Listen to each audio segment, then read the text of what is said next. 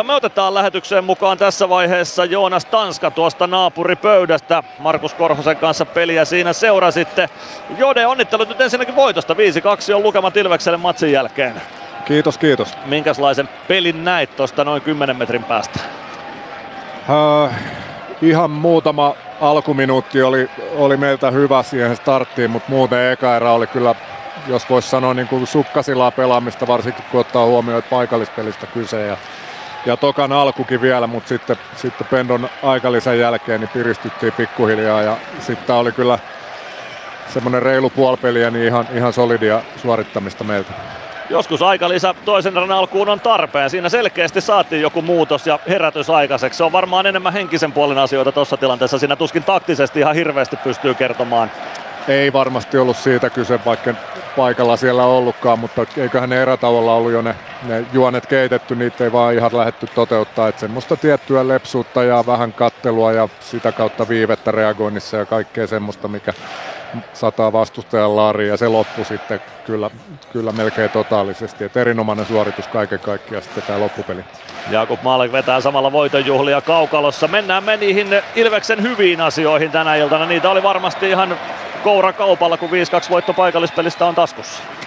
No joo, kyllä siinä semmoista vastahyökkäysmeininkiä ja niistä, niistä tota maalille paikan luomista ja ennen kaikkea ribaripelaamista oli ja, ja sitten tietysti ylivoima yksi yhdestä mun muistaakseni, että se nyt varmasti oli hyvää ja sitten kyllä toimia kiekollinen peli sanotaan selkeyty. Aina ei voi vetää lavasta lapaa hienoja kuvioita tuon tapparakarvauksen alla, mutta semmoista tarkoituksenmukaista kiekkoa ja heidän pakkien taakse ja sinne sitten töihin, että, että tavallaan se, tietynlaista suoraviivaisuutta löytyi meillä kyllä kanssa. Oliko se vastahyökkäyspelaaminen jopa jonkunlainen suunnitelma Tapparan pelityylin tietäen? Oliko se jonkunlainen isku siihen Tapparan pelityyliin?